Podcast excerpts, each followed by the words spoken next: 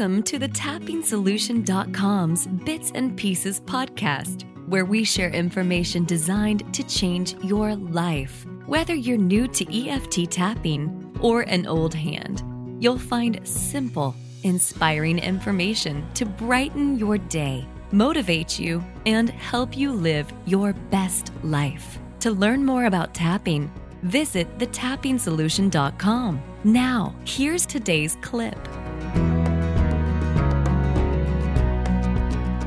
Hi everyone, Nick Ortner here, New York Times bestselling author of The Tapping Solution and a new book, The Tapping Solution for Pain Relief. We receive thousands of questions from you about tapping, about how to use it, and uh, this is an opportunity for me to share some of them. We're down here in my studio in my house, and uh, actually, let's start with a success story, because why not start with a result? Uh, Tanya writes in, My one success story is that I had pain in my feet because I have a very high instep and my chiropodist, chiro, chiro, chiropodist, forget it, you know what I'm trying to say, said that this had caused the arch behind my toes to collapse, causing the pain. I love dancing and found it a little challenging with the pain. So I tapped on it a couple times and I haven't had any pain for two or three years now.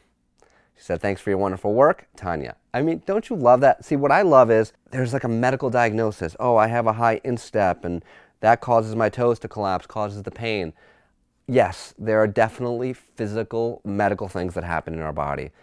But what's often possible with pain relief goes beyond that. So if you're in pain, keep your eyes open for that possibility. Keep your heart open, your mind open, your spirit open for the possibility that the pain can be gone, as happened for Tanya. So wonderful, Tanya. All right, this next question is from Kat, and she writes in How do you suggest using tapping to best address the core beliefs, the deepest unconscious beliefs that keep you stuck? She says, I've had amazing results with tapping on the more day to day blockages, but I'd love to know your personal strategies for the roots of the tapping tree. And if you don't know about the tapping tree, it's an amazing little exercise uh, created by my friend Lindsay Kenny, and you can find that in the Tapping Solution book. But bottom line, the roots of the tapping tree, she says, not feeling safe, not being good enough, being my personal bugbears. So, great question, Kat. And I mean, this is the core of it, right? These beliefs, not feeling safe, not feeling good enough. And they don't apply just to Kat. I'm sure if you're watching, they likely apply to you. So the question is, how do we get to these unconscious beliefs. Now, you can certainly tap on, you know, let's say you're, you're not feeling good enough. You can say, even though I don't feel good enough, and you can do the tapping on that. But that's what we call more global tapping. It can be effective, it can shift your confidence a bit, but sometimes that doesn't last. What we want to really look for with these beliefs is what are the moments in time that created that belief that you're not safe, that you're not good enough? Likely stuff from childhood. You know, we often don't want to go there, but this is where some of the most beautiful work happens. You know, people will come to me and want to work on finances or weight loss or relationship challenges, and we start talking about the present day, and then before you know it, it always goes back to childhood stuff. What happened? What are the moments in time where you decided, I'm not safe, the world isn't safe, I'm not good enough, I'm not smart enough, right? All these core beliefs. So look for them. If you can't find them, that's okay too. Just tap. Even though I don't feel safe and I don't know why, I love and accept myself. Even though I don't feel safe and I don't know where it started, I choose to relax now. Part of the tapping process, part of the beauty is that as you do this, you find that your unconscious mind is bringing up these ideas, these memories, these thoughts. So pay attention to them. Um, pay attention to them, follow that trail, peel the onion, and do the tapping. So I hope that's helpful, Kat. And uh, a little more from Kat that she says that she discovered tapping in January and it was a major turning point in her recovery from anorexia. She says, I lived with it for much of my life and it finally came to a point where things got seriously sticky in 2001. Despite my desperation to recover, it was only in discovering first Louise Hay's affirmations, the lovely Louise Hay, and uh, she says that I loved and cared about myself enough to truly want to get better. Isn't that interesting? That distinction. She loved and cared about herself enough to want to get better.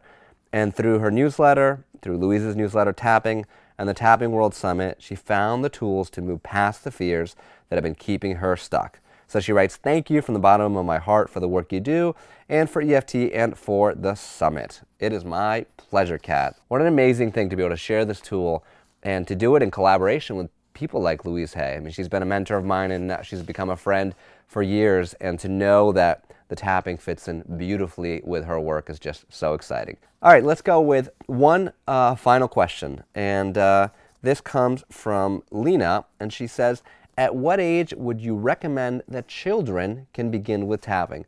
What a great question. Definitely a passion of mine, uh, tapping with children. The results I've seen have been extraordinary. Just so you know, I don't know if I've announced this, but here at the Tapping Solution, my brother Alex, who is, you probably know Jess, he's the other sibling. Poor Alex, we keep him in the background. He's uh, my younger brother, the middle sibling. He's working on a tapping book for kids, a kids book. Uh, that's going to be published by Hay House and coming out in the next year or two. We don't have an exact date, so look out for that. That's going to be an exciting tool to share tapping with kids. But until that comes out, you don't need that. You can do the tapping. You can really start at any age. I mean, you could tap on a newborn. A lot of people do, and you can do the tapping gently on them. As they get older, play with it, experiment. You're obviously going to approach it differently than you would an adult. And that approach changes really from year to year. You know, a five year old and a seven year old are doing different things, talking about different things, different understanding of language. So use your intuition as to how to share it with them. Make it fun, right? This doesn't have to be a serious thing. Say, hey, I've got a little tool that, you know, I know you're a little angry about what happened at school today. How about we try this thing? It might make you feel better. Uh, instead of zero to 10 in terms of trying to give it a number, sometimes what works with kids is say, how angry do you feel? Is it this angry or this angry, right? Everything's different.